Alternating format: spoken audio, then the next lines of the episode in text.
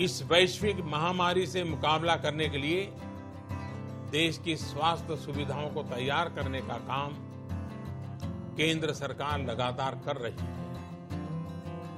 विश्व स्वास्थ्य संगठन, भारत के बड़े चिकित्सा और अनुसंधान संस्थानों तथा स्वास्थ्य विशेषज्ञों की सलाह और सुझाव पर कार्य करते हुए सरकार ने निरंतर फैसले भी लिए।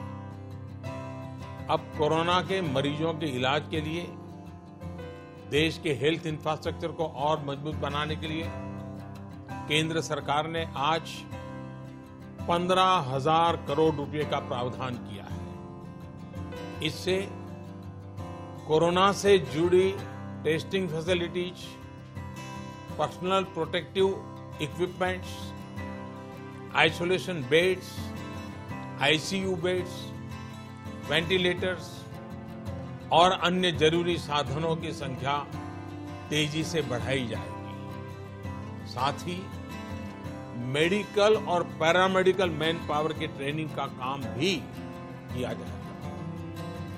मैंने राज्य सरकारों से अनुरोध किया है कि इस समय सभी राज्यों की पहली प्राथमिकता सिर्फ़ और सिर्फ़ स्वास्थ्य सेवाएँ ही होनी चाहिए।